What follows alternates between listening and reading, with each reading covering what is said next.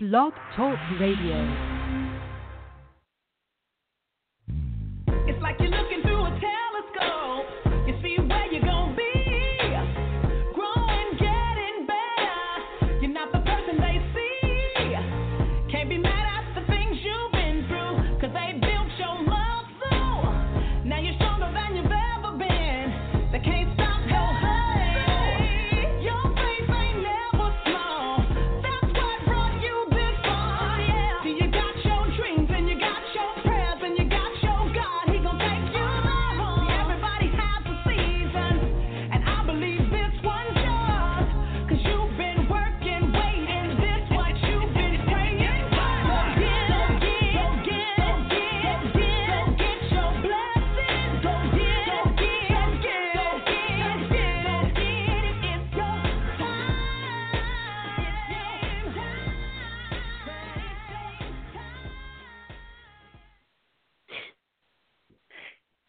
Greetings.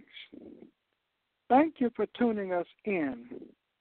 I'm glad that you took time out of your busy schedule to listen to this broadcast. I'm so thankful for you enjoying some heavenly moments with us on this beautiful day that the Lord hath made.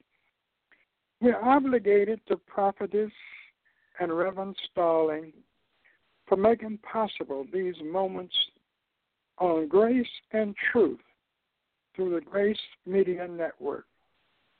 And I'm praying that you will be especially blessed on this great Lord's Day. The Lord has brought us this far by faith, and we're leaning on the Lord. We've come through trials, great and small but God has kept us through them all. Now, today, we're going to go into the Psalms. We're going to deal with the 142nd Psalm. And from the 142nd Psalm, I'm going to read the sixth and the seventh verse. Tend unto my cry, for I am brought very low. Deliver me from my persecutors, for they are stronger than I. Bring my soul out of prison. I'll read that again. Bring my soul out of prison, that I may praise thy name. The righteous shall come past me about for thou shalt deal bountifully with me. May the Lord have blessing the reading of his word. Today, my subject is overcoming our prisons. Overcoming our prisons. Now, a prison is any place or condition of confinement or forcible restraint. To be in that prisoner prison is a prisoner. A prisoner is a person held in custody, in captivity, or in a condition of restraint. You don't have to be behind a wall, but you can be in a condition of restraint. A prisoner is one deprived of freedom of action or experience. So the subject is overcoming our prisons. When I say overcome, I mean to defeat, conquer, overpower, surmount. To overcome means to prevail over to overpower, to be victorious. We, as people of God, are always, thank God, that we are more than overcomers in Christ Jesus. So, along with everything else, today we endeavor to tell you about overcoming. Let's see what David was really talking about in this 142nd Psalm. Listen when he started in verse 1. I cried unto the Lord with my voice, with my voice unto the Lord. I made my supplication. This psalm is a psalm of David. It is called a didactic.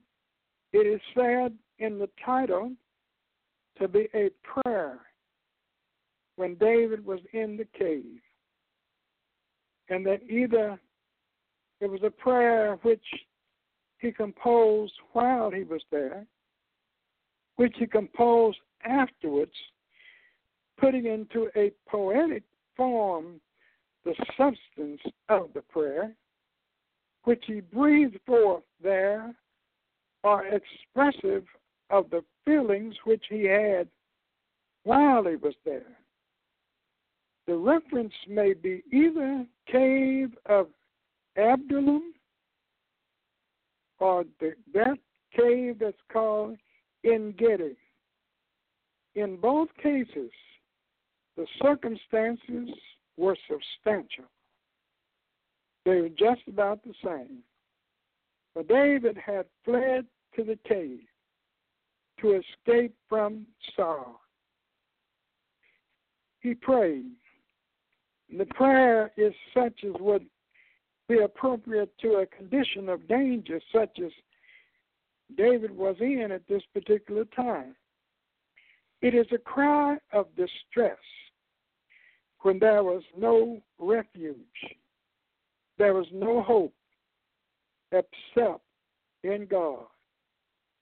When there seemed to be no way of escape from his enemies, when forsaken by his friends and pursued by enemy who was seeking to take his life, he seemed now to be in the power of his foe. It may also be feelings of one who is now in danger, could represent a sinner under condemnation, seeing no way of escape, exposed to ruin, shut up entirely to the mercy of God.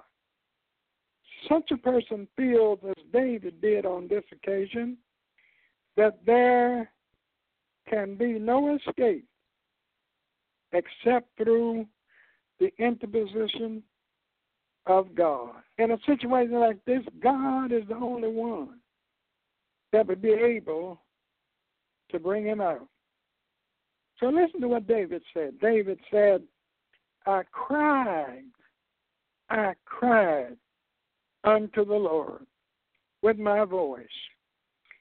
He uttered a loud, audible prayer, though he was alone. It was not a mental ejaculation, but it gave expression to his desires. With my voice unto the Lord did I make my supplication. That Hebrew word rendered means did make my supplication, means to implore favor, asking God to have mercy on him. It denotes the language of petition and entreaty, not the language of claiming. I don't have the victory now. I don't see no way out. But I'm going to call on God anyway. So David said, I poured out my complaint before him. Literally, my meditation, that is what so much occupied my thoughts at the time, I expressed it aloud. I cried it out aloud. The word complaint does not express the idea. The meaning is not that he complained of God or of man, but that his mind meditated on his condition. He was full of care and of anxiety. And he went and poured this out freely before the Lord. He said, I showed before him my trouble. I made mention of it. I spoke of it. And when have you ever really gone to God when you were going through your troubles? When it seemed like the whole world was caving in on you? Did you really seriously go to Him? And when you went to Him, did you really believe that He was listening? Did you believe He was going to do something about it? I hope so. So David said, When my spirit was overwhelmed within me, Luther rendered it like this when my spirit was in distress. And the Hebrew word rendered overwhelmed means in Kal to cover as with a garment, or to be covered as with darkness and trouble and sorrow, and then to languish and to faint and to be feeble. All these things had the best of me. The idea here is that in his troubles, he had no vigor, felt like he had no life, didn't have any spirit, felt like throwing in the towel. He did not see how he could escape from his troubles, and he had no heart to make an effort. Then thou heardest, then thou knewest my path.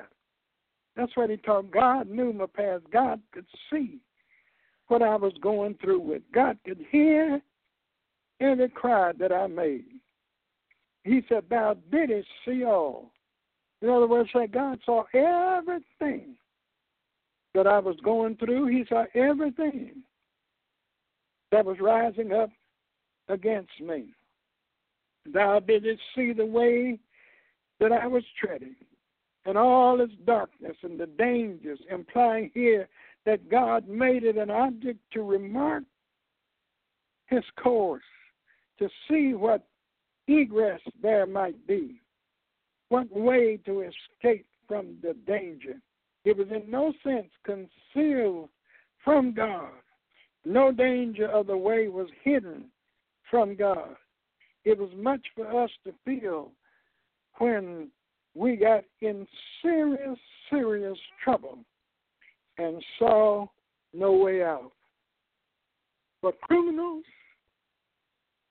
liable to death by the law, criminals covered this refuge is the righteousness of Christ. There are several departments in this refuge for the various cases of the refugees are all the attributes and perfections of God, the lasting covenant. He's the only one we can turn to when everything starts hitting against us. The sinners entering into the refuge is by faith. The same God in Christ, who is the refuge for the poor sinners, is also the portion for them to live by. So David went a little further and he said, Bring my soul out of prison. But he hadn't gotten to that point yet. David was not in a jailhouse. David was not behind prison walls. David did not have a ball and chain on his legs. He didn't have shackles around his wrists. But he was in prison. And he saw no help. And that's why he called on God. Oh, yes, he was saying, God is my refuge and my portion in the land of the living. It's all right to tell me when I get to heaven, go sit right down, ask my Lord for my starry crown. But you got to live right down here before you get up there. And God in Christ, the believer's refuge and portion, is the one we can call on and fall back on. God in Christ is the refuge itself. This refuge is by a legal destination, a refuge for lost mankind. This refuge is by legal destination, a refuge for those who don't have anywhere else to go. It's for the oppressed, it's for the outcast, it's for the debtors, it's for those who really want to get out of their prison. So David wanted to get out so bad, praying. And then he come down and said, Bring my soul out of prison. I want to you in something that is so heartrending and so bad and so sad and so treacherous. You've given up everything else. You ought to try God. So David was ready to throw in the towel, but I guess he said, No, I'm going to call on God.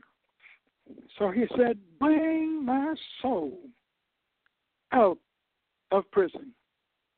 Yes, some souls are in prison, the prison in which so many souls are cast. David said, In the way wherein I walked, the hunters laid a snare for me. No one had better intentions than David. And I believe that nobody has better intentions than we ourselves.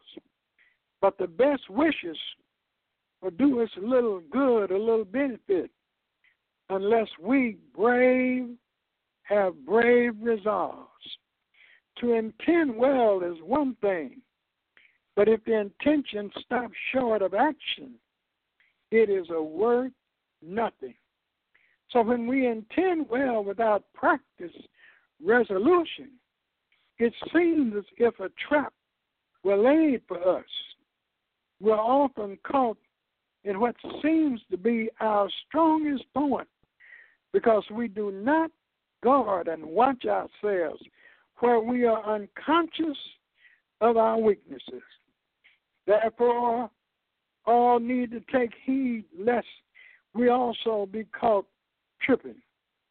So David went on. David further said, The hunters are stronger than I. You'd be surprised how many people are out to get you. You'd be surprised to know how many people are waiting, setting their traps for you. David said, The hunters are stronger than I.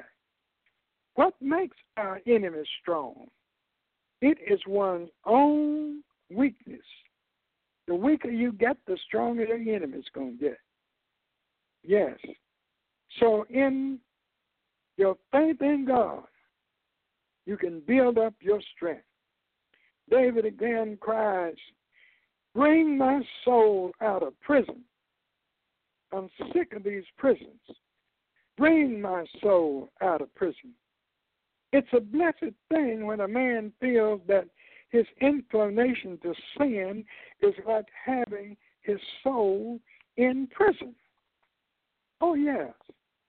So many are in prison to drugs, so many in prison to dope. So many people are in prison to little old short cigarette, prison to reefers. Some people are in prison to alcohol, whiskey and beer and wine. Some people are in prison to unlawful sex, change in the course of nature.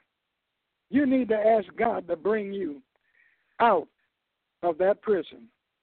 So David said, Bring me out of prison.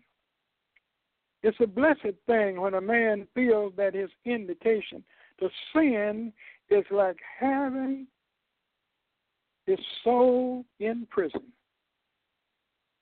What man who is worthy of the name would not prefer liberty instead of bondage?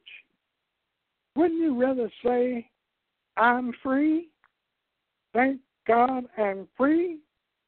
Instead of telling folk I'm bound. I'm into something I can't shake loose. The devil made me do it.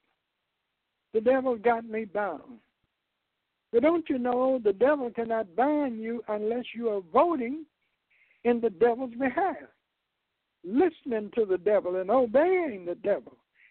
He couldn't make you do that unless you willed it to the devil and let him take control of you and your life.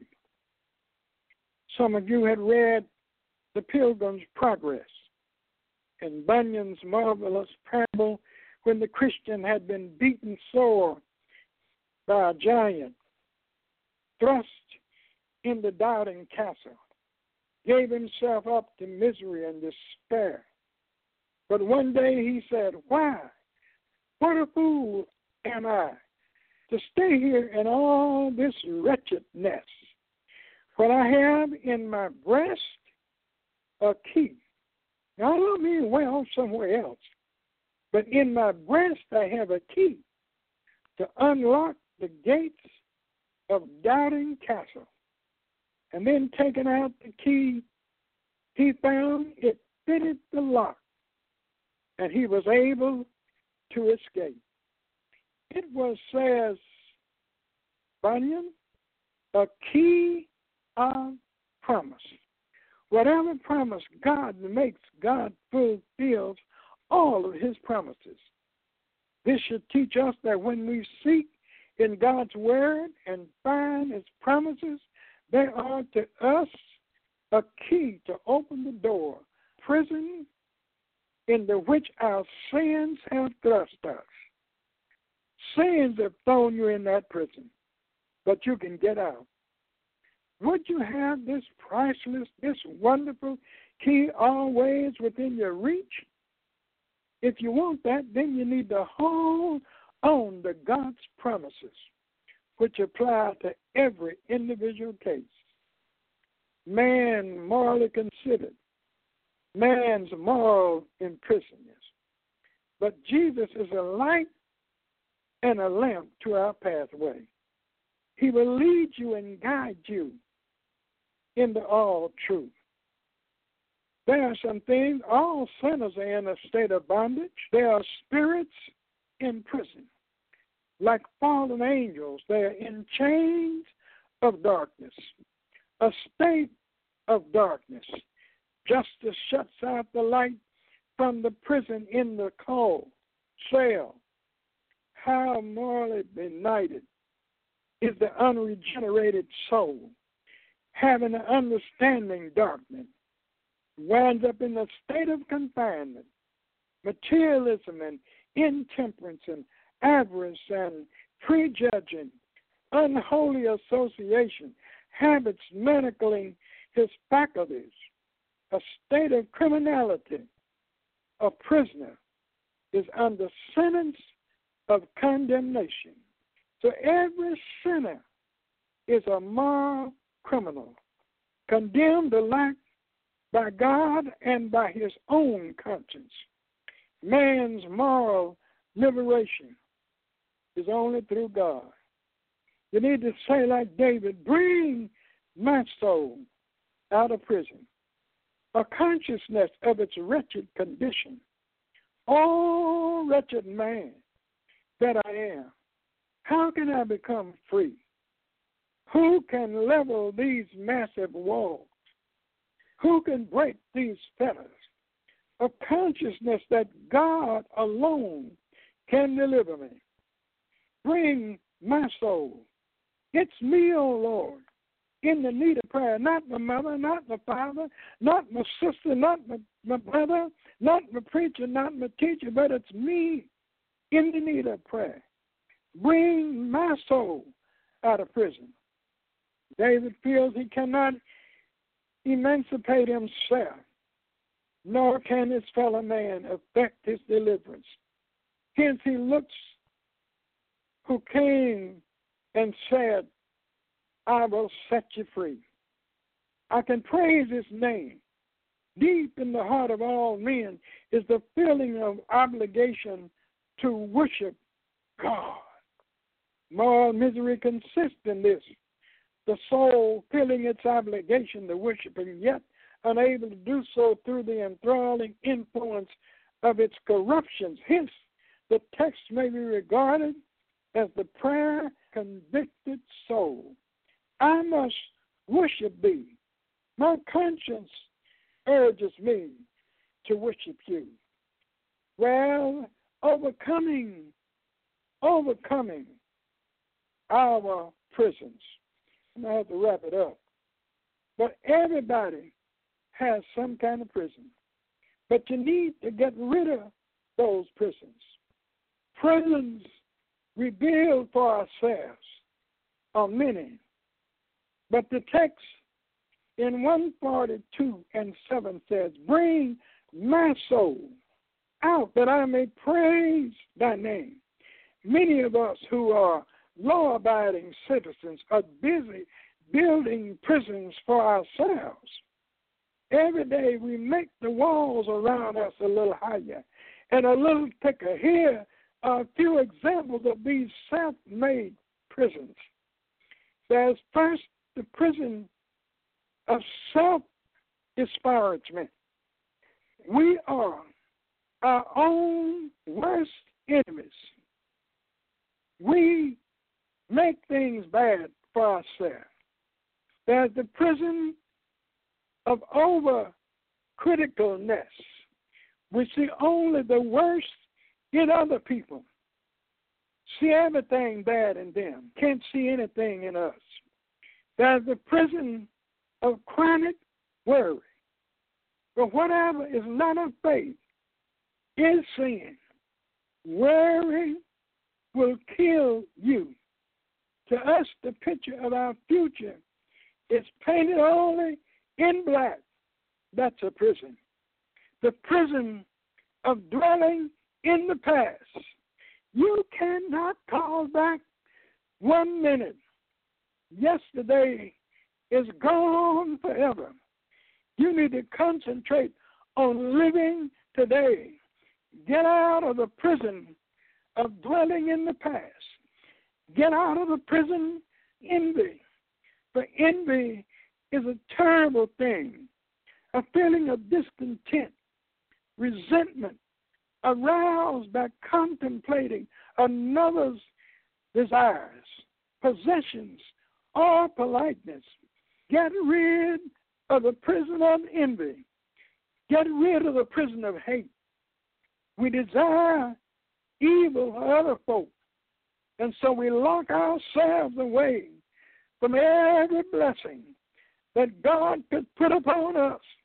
That is the prison of sin. The jailer is pride. Pride is the jailer that keeps us locked in. There's a key. The key, prayer. It's the key that can open the door. I got a telephone in my bosom. I can ring God up from my heart. God is standing before the door of our self made prisons, and He's waiting to welcome us into the light of his new day, that day in the which he promised that we would have life, that we would have it more abundantly. You need pray that the Almighty God would bless, would keep, would guide, and strengthen. But the first thing ask Him, Dear Lord, bring me out of my prisons. Heavenly Father, in the name of Jesus, we come to every person who tuned in this broadcast today. We're praying for every bound person, minds bound, hopes bound, desires bound. Take those things away Give them peace in their mind and joy in their soul. Give them healing in their bodies from the crown of the head to the sole of their feet. Let them feel your healing power moving mightily upon them right now. Bless them, O God, to go forth as new vessels in Christ Jesus. May God bless you and may God keep you. Amen.